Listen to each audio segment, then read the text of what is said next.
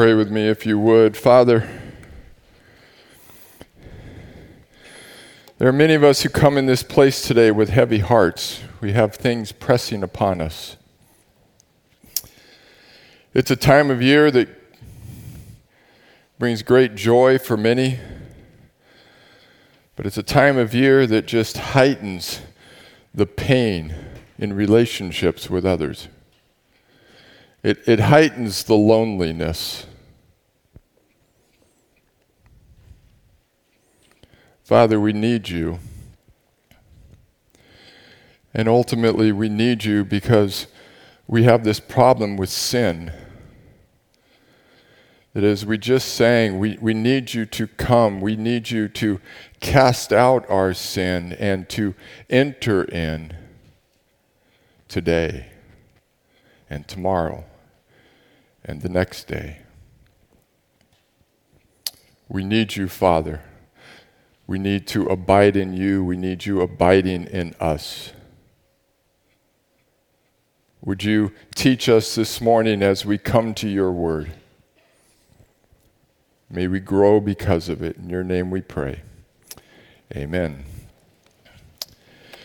If you have your Bibles, go ahead, if you haven't already, and open them to Leviticus 16 and Hebrews chapter 9. And while you're doing that, let me ask you a question. Do you know what a game changer is? Game changers are not something that are just related to sporting events.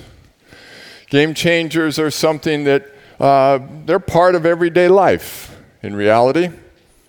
Webster defines a game changer as this He says a game changer is a newly introduced element or factor that changes an existing situation or activity in a significant way. So we have an existing activity or situation, something new is introduced, and it is radically changed in a significant way. That is a game changer. Now, I don't know if any of you have had game changing events in your life, but let me tell you, every one of you has been a game changer. Because when your mom said, I'm pregnant, that's a game changer. And when this baby is introduced, that's a game changer. And when we introduce new things like crawling and walking and talking, these are all game changing events. Things of the past will not be the same anymore. Okay? The Bible is full of game changing events. That's what the Bible is. And a lot of times we recognize these game changing events by phrases, and I love some of these phrases. We will read things like in Galatians 1 but when God, game changer. Romans 8, I am convinced. Ephesians uh, 2, Philippians, uh, excuse me, Ephesians 2, Colossians 3, in which you used to walk.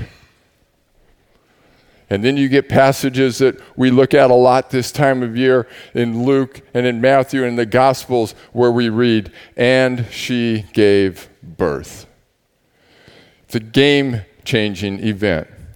Now, the reality is, a lot of us, these game changing events have either happened so far back in our personal history or so far back in human history, we don't recognize how big of a game changing event it was. I mean, this is true of, of Scripture, and this is what's hard for us. Is we don't understand how big of a statement it was, as Junior told us last week. There's going to be a greater prophet than Moses. We look at that and go, Of course.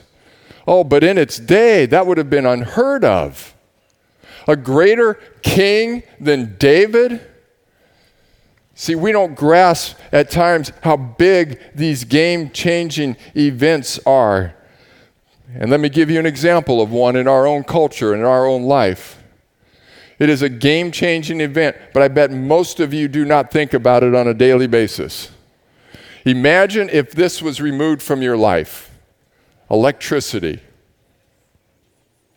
We don't even think about it. A lot of you'd be in trouble because you wouldn't be able to do your Christmas shopping now. Amazon.com would no longer exist. You'd have to actually go to a store and buy gifts. You wouldn't be able to do it online.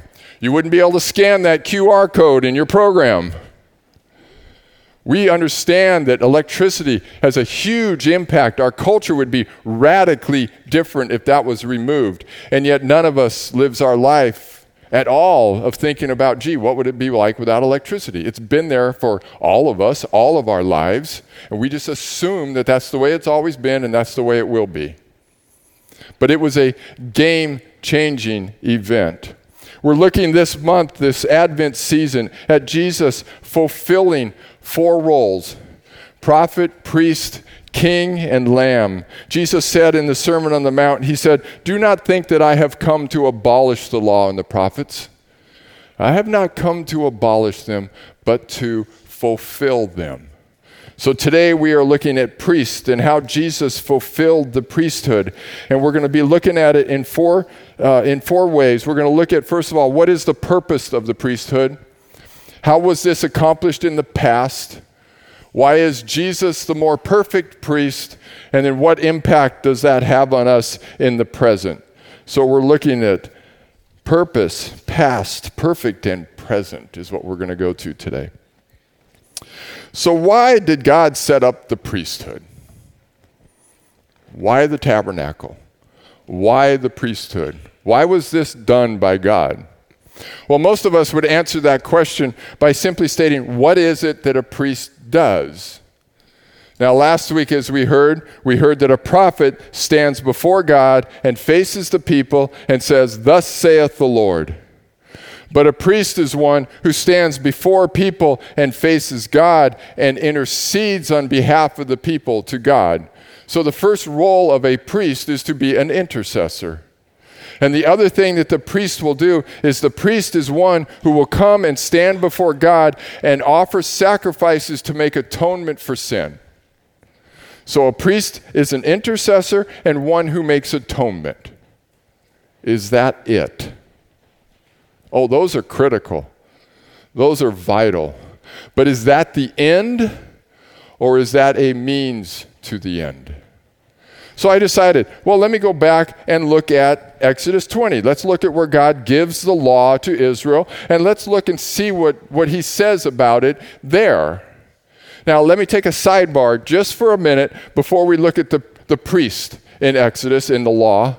Let me just take a brief sidebar because when you get to, uh, to passages like the law of Exodus, you see a lot of commands from God. And what we have to understand is in Scripture, when we see God making commands, imperatives, telling us what we are to do and what we are not to do, what we have to understand is all those commands are grounded in the character of God. We must see them as being grounded in the character of God. So, for instance, this summer, we went through the book of Titus. Titus was a little book, lots of imperatives, lots of commands do, do not do. Chapter 1 Elders, do and do not do. This is the quality, this is the characteristics that an elder should have. This is what they should and should not be doing. Chapter 2, we looked at older and younger men and women and slaves. How are they to conduct their life in the household? Lot of commands. And then we got to chapter 2, verse 11 of Titus, and he grounds it. And he says, For the grace of God that brings salvation has appeared to all men. It is grounded in the revealed saving grace of God. That's what all these imperatives are grounded in. Well, likewise, if you go to Exodus and you look at the law, you will first see before God gives them the law, he grounds it. And in Exodus chapter 20, verse 2, he says this to Israel I am the Lord your God who brought you out of Egypt, out of the land of slavery. I am your Savior I am the one who heard your cries from Egypt. I am the one who loosens Pharaoh's grip on you. I am the one who held back the waters of the Red Sea when Pharaoh decided to hunt you down. I am the one who brought water out of a rock when you were thirsty, put food on the ground when you were hungry. I am the one who is leading you to a promised land that I have prepared for you. I am the one who has handed your enemies over to you. I am the Lord your God who brought you out of Egypt Egypt, out of the land of slavery.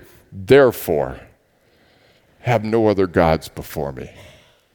And we go, oh, that makes sense because it's grounded in who God is. The second thing you see when you see commands like that is one, it's grounded in God. The second is He actually equips us and allows us to be able to do what He's asked us to do. So again, we go back to Titus. For the grace of God that brings salvation has appeared to all men. The first three words of the next verse it teaches us. God's grace is what teaches us, it trains us, it equips us to be able to do what? Say no to ungodliness and worldly passions, and to live self controlled, upright, and godly lives in this present age. He is the one who equips us and gives us the ability to be able to do that.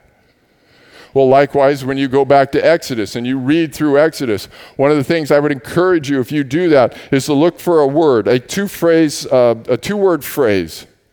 I will and see how many of them there are related to God. Dozens.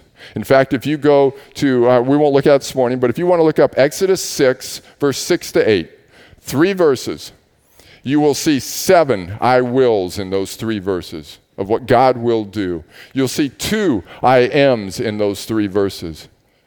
When God comes to Moses and says, Moses, I need you to go before Pharaoh, what does Moses say? I'm not a man of eloquent speech. I can't do that. And how does God respond? Moses, who made your mouth? I made your mouth, Moses. I will be with your mouth. I will help you say what you need to say. See, I will do this, Moses. We read farther in Exodus when God has given them the commands for building the tabernacle. And look at what he says in Exodus 28 3. He says, Tell all the skilled men to whom I have given wisdom in such matters, that they are to make garments for Aaron for his consecration, so that he may serve me as a priest. We keep going. Exodus 35, 30 to 35. Look at all these things that God has done. He has filled them with the Spirit, with all these skills and ability and knowledge and all these crafts in, in gold, silver, and bronze, to cut and set stones, to work in wood, to engage in all kinds of artistic craftsmanship. He says, and, and He, God, has given them the ability to teach others. He has filled them with all these skills. The very last phrase there all of them, master, craftsmen, and designers. See, God grounds what He says in His Word, in His character, and secondly, He equips us to be able to do what He asks us to do. Okay, end of sidebar. So we go to the law and we look for where is it? What do we see about God saying about the priest? And we get to Exodus 25 and we, he tells them to bring an offering to him for the tabernacle they're going to build. And remember, again, where did they get what they were going to bring in that offering? But God gave it to them when they left Egypt. And he says, Bring me an offering. And what does he say to them? Then, in verse 8, have them make me a sanctuary, and I will dwell among them. Game changer. He goes on, chapter 25 to 27 gives us the detail of the tabernacle and how to build it. And at the end of the Ark of the Covenant, in verse 22, he says to Moses, There, above the cover, between the two cherubim that are over the Ark of the Testimony, I will meet with you and give you all my commands for the Israelites. He continues on. Chapter 28 is the priestly garments. Chapter 29 is the consecration and the purification of the priest, a seven day process that they will go through to be purified to serve God as a priest. And when it's all done at the end of chapter 29 in verse 42, he says, For the generations to come, this burnt offering is to be made regularly at the tent of meeting before the Lord. There I will meet with you and speak to you. And I will also meet with the Israelites, and the place will be consecrated by my glory. So I will consecrate the tent of meeting and the altar, and will consecrate Aaron and his sons to serve me as priest. Then I will dwell among the Israelites and be their God. They will know that I am the Lord their God who brought them out of Egypt, so that I might dwell among them. I am the Lord their God. You see, it seems to me that the purpose of atonement, we need atonement, that the purpose of atonement ultimately is to result in the repairing, the restoring of a relationship with God.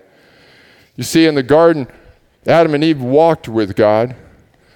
And when they sinned against God's moral law, when they withheld from God the glory and honor that was due Him and Him alone, so we created this massive tear and sever in our relationship with God.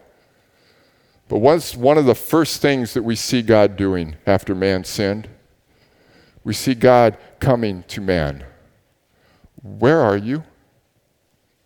See, God already has started moving towards us. It says that God came down to rescue e- uh, Israel out of Egypt. God said to Moses, Moses, come up to Mount Sinai. I'm going to come down and I'm going to meet with you on Mount Sinai. Moses, build me a tabernacle. You aren't going to have to come up the mountain anymore. I'm going to come all the way down to where you are. I'm going to live among you. I'm going to dwell among you. I'm going to be with you. But God was not, that was not the end of his plan. He wants so much more. And so we read in Matthew that the virgin will conceive a son, quoting from Isaiah. She will conceive a child and she will give birth to a son, and they will call him Emmanuel, God with us. So, the purpose of the priesthood is to make atonement so that we can restore our relationship with God. Well, how was this done in the past? As you heard Leviticus 16 being read to you this morning, I hope you picked up on a couple things. First of all, did you see the holiness of God? Tell Aaron to only come before me this way, or he will die. When you come, Aaron, into the most holy place, you bring the censer of fire and the incense, and you do that before so that it creates a smoke and it covers the altar, that covers the mercy seat. Why? So that you will not die. We see this over and over again. And what we realize is man in his sin cannot stand in the presence of a holy God unveiled. It will not work. We will die in his presence. That is the characteristic of his holiness. Let me help describe it this way. Dallas Willard, in his book Renovation of the Heart, says this He says, God is not mean, but he is dangerous. It is the same with other great forces that he has placed in reality. Electricity and nuclear power, for example, they're not mean, but they are dangerous. Right? He goes on to say, you don't cross them. I mean, you don't just go in and grab a handful of uranium. It, it doesn't work that way. If you know anybody that works with high power, megawatts of power, they never walk into an area where megawatts of power are being worked on. Why? Because it is the characteristic of electricity that it will arc to you and you will be dead. Electricity doesn't look to see how you're dressed or who you are or what side of the tracks you came from. That is just a characteristic of electricity. That is what it does. God is so holy, beyond our imagination of holy that sin cannot walk into his presence or we will die.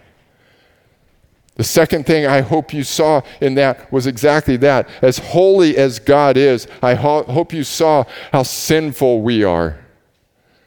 See, bring a sin offering, what? For your sins, priest, and the sins of your household, for the, the sins of all the people for their iniquities, for their transgressions, for their uncleanness, for their rebellion, for their wickedness. We see all this sin of man. And that sin needs to be paid for. And how is it paid for? With blood. And so the other thing you will see is all the blood that is being shed, the goats and the bulls that are being sacrificed, and blood being sprinkled. Years ago at the church we were going to, they brought in and had set up for several weeks a life size replica scale tabernacle. And maybe some of you had the opportunity to go see it. I'm not sure what the word is to describe it. As I walk through it, awe would be one word, but it's very hard for us to even just even try to understand what that would have been in the Old Testament days. I never would have come close to walking into a holy of holies. But we walk through this tabernacle and we see it all, and there was one thing just conspicuously missing in this entire tabernacle blood. There was none. See, Scripture tells us that even when the temple uh, tabernacle was consecrated, there was blood sprinkled on the curtains. There were blood sprinkled on all the instruments that were used in the tabernacle. That when the the priest comes in and makes offering, you heard him say, they're sprinkling blood on the altar. I don't think they would do what we would do. We have a big day coming up. What do we do? We clean everything up, we make it pretty and pristine. I don't think a week before the Day of Atonement, they took the Ark of the Covenant out and said, let's do a buff and polish on it. Let's scrub off all that old blood from all these centuries that we have been doing that. No, that thing is covered with blood. Not just blood from today, but from last year, last week, last century dried, crusty blood all over the Ark of the Covenant, all over the tabernacle. So this day comes. It's called the Day of Atonement. It's still celebrated today by Jews, Yom Kippur. It's the 10th day of the seventh month of the Jewish calendar. Usually lands in somewhere in the first couple weeks of September, I believe, in our calendar. And it is the one day of the year where the high priest, all by himself, nobody else, if you saw that, in the holy tent, nobody in the Holy of Holies or in the holy place, but one priest, well, the high priest, will stand before the altar of God and he will present an offering to make atonement for sin. Well, how does he do this? Well, as we saw in verse 11, the first thing that priest does is he sacrifices a bull. You see, he needs to make atonement for himself first. And so he goes in to the Holy of Holies with blood and he sprinkles it on the altar and he sprinkles it before the altar and he makes atonement for his sins and the sins of his family. And when he is done making that atonement offering, he goes back out and they will have two goats. Both goats are necessary for the atonement process. One goat is going to be slaughtered. And again, its blood will be taken into the most the holy place, and again it will be sprinkled, and he will offer it as, a, as an offering to God. And when he is done making that offering to God in atonement for the people's sins, he comes back out, and to the other goat, he will place his hands on the head of that goat, and he will confess all the sins, all the iniquities of the people of Israel, and it will be transferred to that goat, and that goat will be taken out of the city walls and taken to a remote place and set free. I read later, they started killing that goat. Because can you imagine what would happen if that goat came back? You know, all of our sins, they're back. But these two goats were necessary. Why? The one goat showed the propitiation for sin, the shedding of blood that is going to pay the debt of sin. The other goat shows that our sin is being removed from us, it is being taken away from us. But again, this is the interesting thing that priest gets done and he will go through more purification process after he has done all this atonement. And then he will come back and he will put back on his royal priestly garments. And he'll start at it again day after day offering sacrifices for sin. And in a year we're going to do day of atonement again and again. And they will do this for decades centuries millennia because this is not the solution. This is a type and shadow pointing to a solution. We need a game changer. We need a game changer. Matthew says she will give birth to a son. You are to give him the name of Jesus. Why? Because he will save his people from their sin. So, why did, why did we need a God man? Why is Jesus the more perfect high priest? Well, let me summarize it this way. As I said, in the garden, when man sinned against God and withheld God the glory and honor that he was due, man was guilty of a crime against God, and man must pay the debt for that crime. But what do I give a God who is infinite, eternal, and holds the universe in the palm of his hand? What do I give him? I can't repay the debt. Man has no capability, capacity to repay that debt. So we have a problem because man is culpable of the offense, but man is not capable of paying the debt. Who is capable? God. God is capable of paying the debt, but we have another problem. Because while God is capable, he is not culpable. It is not his debt to pay.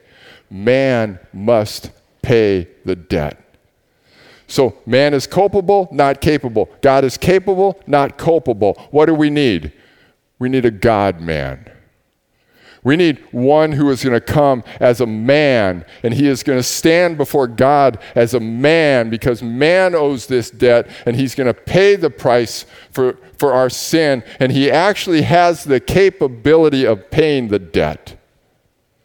Timothy, 1 Timothy 2 5, Paul writes to Timothy and says this For there is one God and one mediator between God and man, that man, Jesus Christ, who gave his life as a ransom for all men, the testimony given in its proper time.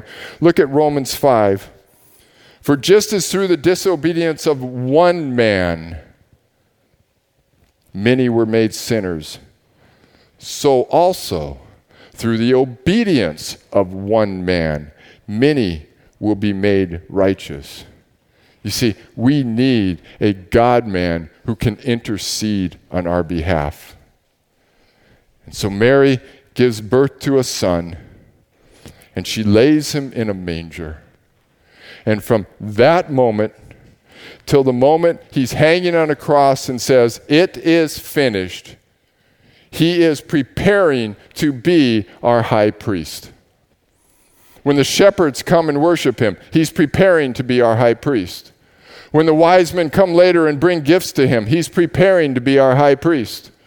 When he when his family flees to Egypt, when he grows up in Nazareth, when he plays with the other kids, when he learns to be a carpenter, he's becoming our high priest. When he goes to the temple, when he celebrates all the festivals and Passovers and all the traditions of Jewish law, which he kept perfectly, he's preparing to be our high priest. When he taught, when he healed, when he hung on a cross, he was preparing to be our high priest. Why? Look at what Hebrews says. Hebrews 4 For we do not have a high priest who is unable to sympathize with our weaknesses, but we have one who was tempted in every way, just as we are, yet was without sin. See, Jesus wasn't just tempted when Satan took him out in the, the wilderness and, and out in the desert and asked him a couple questions. That was not the only time Jesus was tempted. Jesus was tempted his entire life, just like you and I are. Every day of our life, every moment of his 33 years, he was tempted.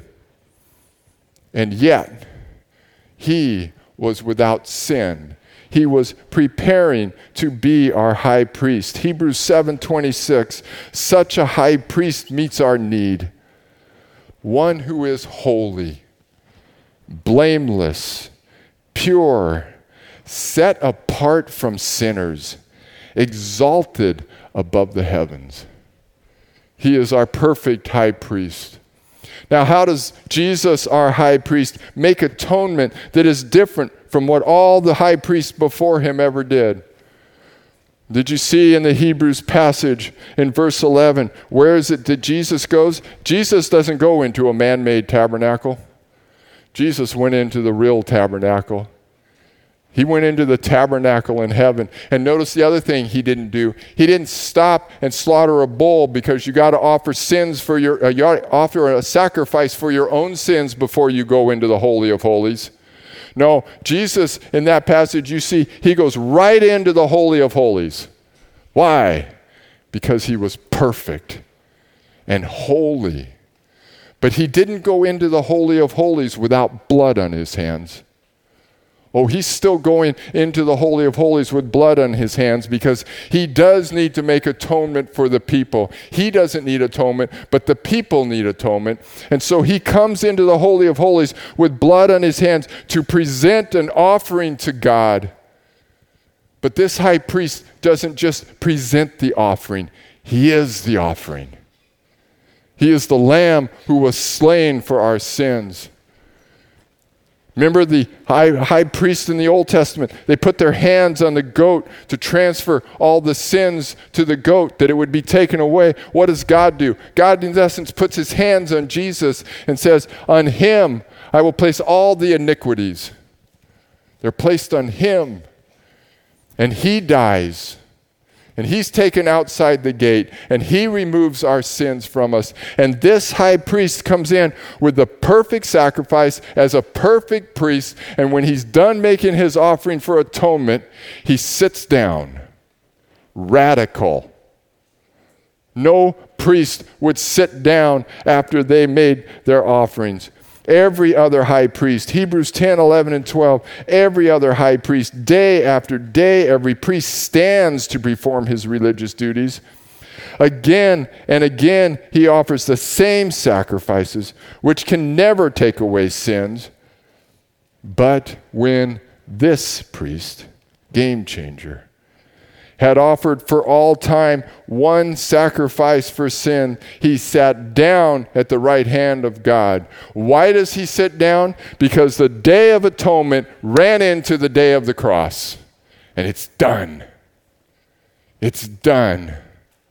What the Old Testament, where all the high priests before him repeated over and over again, Jesus completed. It's done. And he sits down but remember, the priest has two roles. Well, first, let me show you these passages. Look at all these passages, and just, just in Hebrews, you'll find them all through the New Testament. But this is a permanent, eternal salvation. This is completed. It's eternal. It's one sacrifice, one time, eternal salvation, eternal redemption. It is done completely for us. But this priest sits down. Well, he's not done with his priestly duties. One was atonement, he's taken care of that one. What's the other priestly duty? Intercession. Romans 8 says, Who is he that condemns? Christ Jesus, who died more than that, who was raised to life, is at the right hand of the Father, and he also is interceding for us. He also who's also, well, we read a few verses earlier in Hebrews, uh, excuse me, in Romans 8, that the Spirit will intercede for us. So we have the Spirit and we have the Son interceding to the Father for us. That's a pretty good team. That's a pretty good team. But Jesus does one other radical thing that no high priest would ever consider doing. He said, He tears down the curtain. He tears down the curtain and says, Come on in. Come on in. If you're in my, under my blood, come on in. He says, Come, draw near to God. Look at Hebrews 10 19 to 20. Therefore, brothers, since we have confidence to enter the most holy place by the blood of Jesus, by a new and living way opened for us through the curtain that is his body. Remember, atonement is not the end, I don't think. Restored relationship is the end. And Jesus says, I made atonement. Relationship is restored. Come on in. Come on in. Let us draw near to God, verse 22, with a sincere heart, in full assurance of faith having our hearts sprinkled to cleanse us from a guilty conscience, and having our bodies washed with pure water. He invites us into the holy place. No priest would have done that before. So, what does this mean to us in the present day? How should this impact our life? In Colossians 1 21 and 22, Paul says that. Notice the game changing language. Notice it. And you, who once were, you once were alienated and enemies in your mind by wicked works. That's who you once were. That was the reality, and something new was introduced. What was introduced? Yet now, game changer, you have been reconciled in the body of his flesh through death, in the body of Jesus, this man has reconciled us to God. Why? So that, so that he may present you holy, blameless, irreproachable in his sight. Now, do you understand what presenting you holy means? This is not our kind of holy.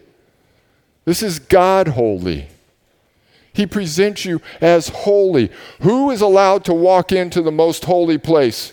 Could a priest walk in there who was unholy? No. Why can we walk into the most holy place and stand before God? Because under his blood, Jesus has made us holy. God did not change his rules about how you can come before him. God did not change his character about what would happen if sin walked before him. What God changed was you and me. And he makes us holy and blameless and irreproachable in his sight. Ephesians 5 25 says the same thing.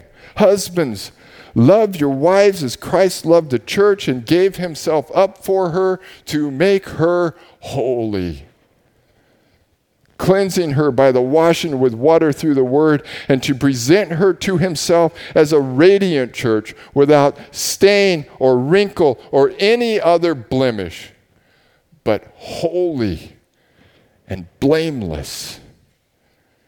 See, as the result of what this high priest has done, you are holy.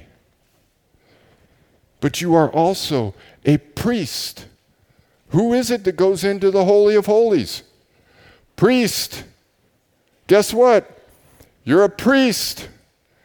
You go into the Holy of Holies. First Peter says you are a, a, holy nation, a royal priesthood. We are people who are invited right into the throne room of God. It is our right, it is our privilege, it is our responsibility to come into the throne room of God and be priest. And what does a priest do?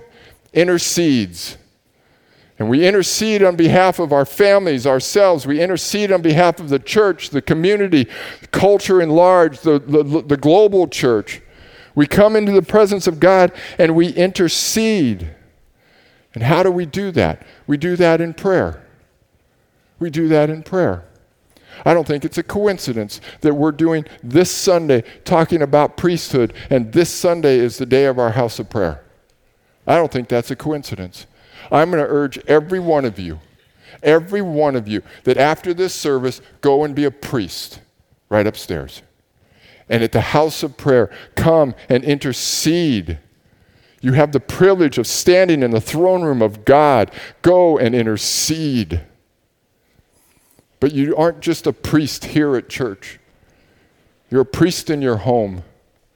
You're a priest at your work. You're a priest at your school. You're a priest everywhere you are. You are one who is to intercede for. You are holy. You are a priest. And you are a temple.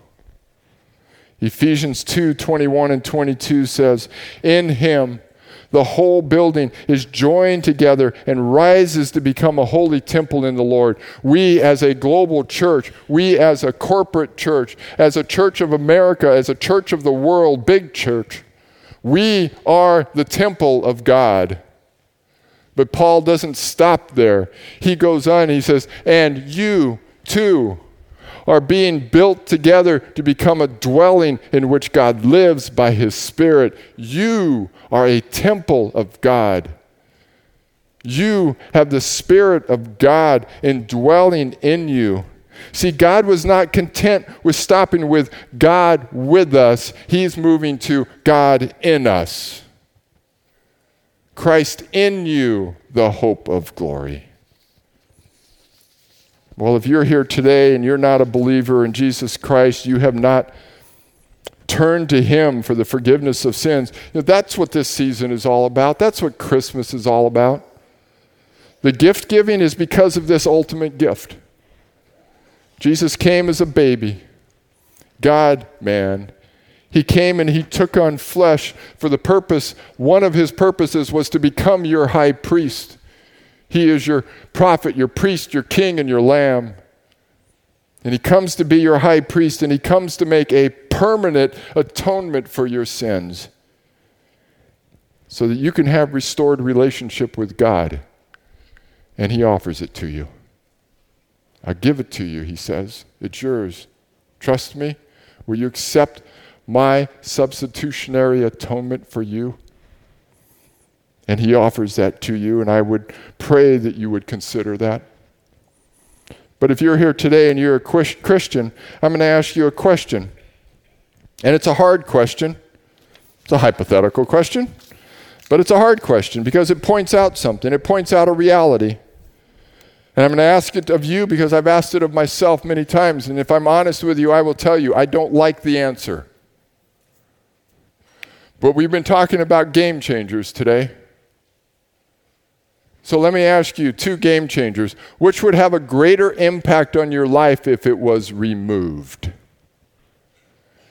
You are a temple which God lives by His Spirit, or electricity. See, we understand this one. But the problem is, we're, thinking over here that we can do all this by ourselves. We think I'm doing pretty good. I, I don't really draw on the Holy Spirit who's been given to me.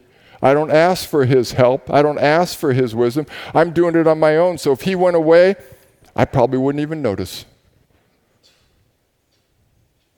See, He was given to us as a comforter, He was given to us as a helper.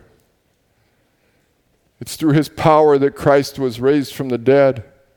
Jesus says, Apart from me, you can do nothing. So, are we drawing on the Holy Spirit to do our work, to do our schooling, to have a conversation with somebody, to deal with relationships in our marriages, in our families, in our raising of our children? Are we going to the Holy Spirit and saying, Spirit of God, help me? I cannot do this without you? Or are we just operating as if He was not there?